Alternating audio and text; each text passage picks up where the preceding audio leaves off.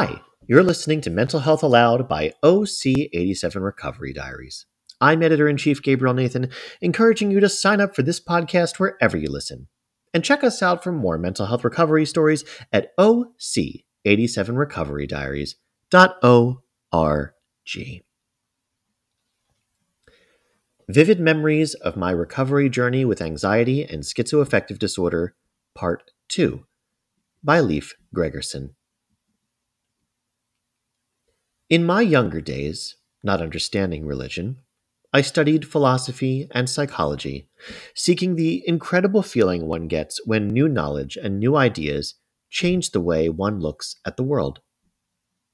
For a while, I had a very hard time accepting any belief in God, the devil, spirits, or Jesus. Then, after some former friends played a humiliating joke on me, I looked up and recited a poem in the Satanic Bible for revenge. I later learned the instigators of the joke got into a serious car accident at the same time I had read it. As soon as I learned about the accident, I was convinced that there had to be a devil, and it scared me.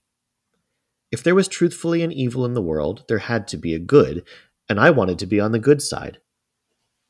Hearing about that accident was a spiritual awakening, which led me to seek out an all powerful, all loving God. I would have put all that to one side, but when I ended up experiencing psychosis and having delusions and hallucinations that seemed so real, I was further convinced that there was more in this world than just what appears to us on the surface. After my wandering days of denial and shame were done, and I had accepted my illness and medication, I attended churches and studied the Bible. I went to many churches, but I felt I needed some firmer footing, something that would change me from within. I went to a Buddhist temple in Edmonton, right in my neighborhood, and was trained in meditation. Finding the inner peace and happiness that Buddhism led me to was the biggest influence in my life up to that point. I learned that we all have something called a monkey mind, our thoughts run around and grab things and get tired of them and drop them, run off and go on to other thoughts. Meditation and mindfulness are ways of seeking to tame the monkey, to find peace and joy in just being alone with clear thoughts, a desire to be kind, and a sense of peace and joy. Meditation was a wonderful, healing experience, but I sought out other things to feed my spirit and led me to practice what the Buddhists call mindfulness. I learned that if I got into reading, spent time taking care of my sister's daughter or her dogs, write or take pictures, I could get out of my head and nurture the same mental clarity meditation gave me. I also found that mindfulness could replace the key aspect of 12 step meetings.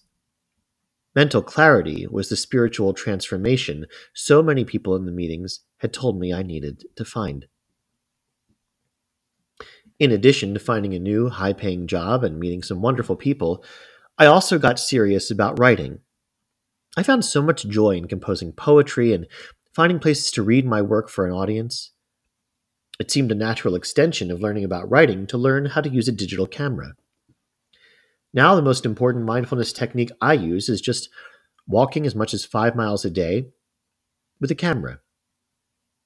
I try to find new ways to explore places I've already been and at the end of each day, I post my photos online, simply to share my joy of the beauty in this world.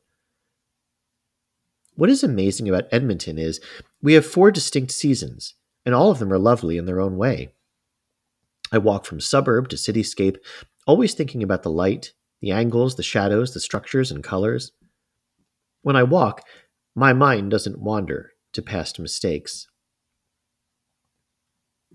As a youth, so much of my life was wasted drinking, smoking cigarettes, playing pinball, video games, and watching TV. I was angry, scared, and alone. Then came the darkest time of my life.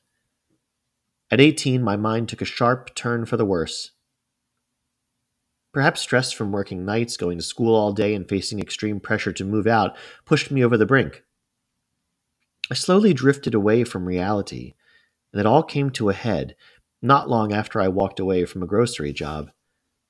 I picked a fight in school, lipped off to my administrators, and was arrested. The police took me to the psychiatric hospital where I was treated against my will. Although the hospital helped me, I still lost everything when I went there. I left that place in denial of the inevitability of having delusions and hallucinations and my need to take medication. After months in hospital, I no longer had any money, a car, a job. I was kicked out of school and no longer had a place to live. Then I found something in my life that transcended all the things I once cared about. I discovered flying. It was so incredible to soar among the clouds and witness the majesty of Earth from above. I even enrolled in commercial pilot school, but due to mental illness, I was unable to pass the medical. I was devastated. Now, as I interact with and live among people I have come to know for years, and as I am shown respect for creating things, sometimes beautiful, sometimes entertaining, I found new meaning and purpose to my life. I teach creative writing in a psychiatric hospital. I have public speaking engagements and sell my books. I've been able to write about things that change minds, improve lives, and in practicing photography mindfulness, I found new beauty in everything around me. Best of all, I know so many people. Loneliness is in the past. Becoming a part of something larger than myself is so incredibly important to my recovery. I couldn't be happier as a pilot or as a millionaire, mental illness or not. Above all, I must keep my spirit nourished. I do this as I go about my day, when I stop to talk with people in the community I live in, and when I do what I feel are the most important things in my life decreasing the stigma and increasing awareness of mental illness. I know that each time I enter my apartment building, I will run into my friend Daniel, who's an African refugee and has a wonderful outlook on life and an infectious smile. When I walk in the neighborhood, I look forward to when I can talk to my incredibly intelligent pastor, who's from the same country my dad grew up in, Denmark. If I want to find a book to read, there's a little free library box just a block away. Each time I go there, the woman who owns it waves and smiles from her living room.